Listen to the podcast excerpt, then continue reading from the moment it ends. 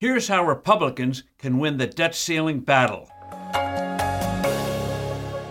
Hello, I'm Steve Forbes, and this is What's Ahead, where you get the insights you need to better navigate these turbulent times.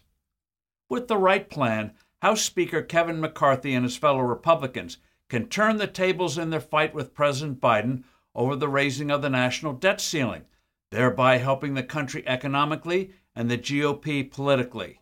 By the way, don't take too seriously assertions by Democrats that the GOP has no right to try to negotiate an agreement.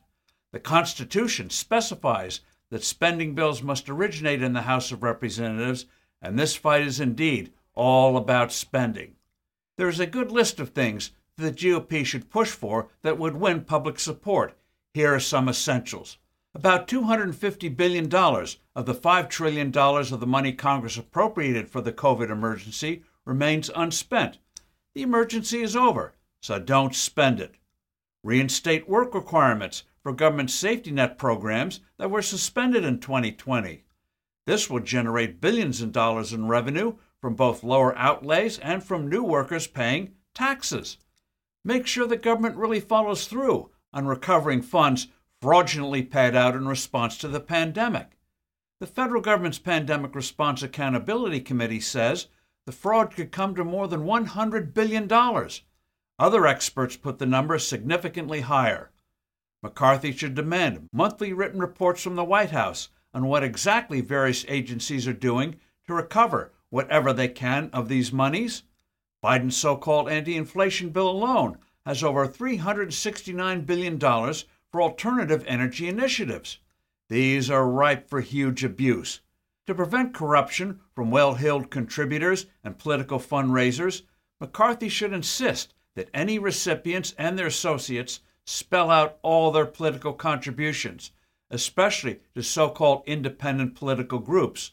Also, that the President and the responsible government officials certify in writing that these contributions played no role in the awarding of contracts.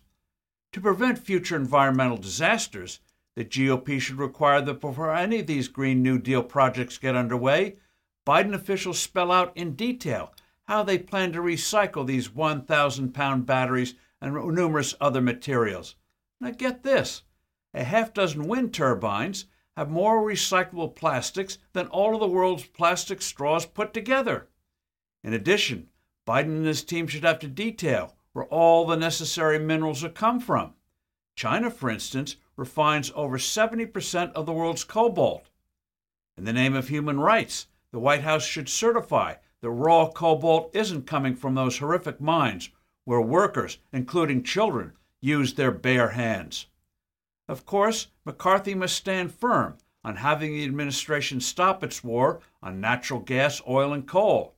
The White House would have to submit detailed monthly reports on progress here. To ensure accountability, any deal on the ceiling would go for only six months and then come up for renewal.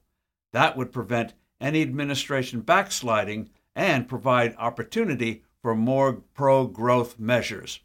I'm Steve Forbes. Thanks for listening. Do send in your comments and suggestions and look forward to being with you soon again.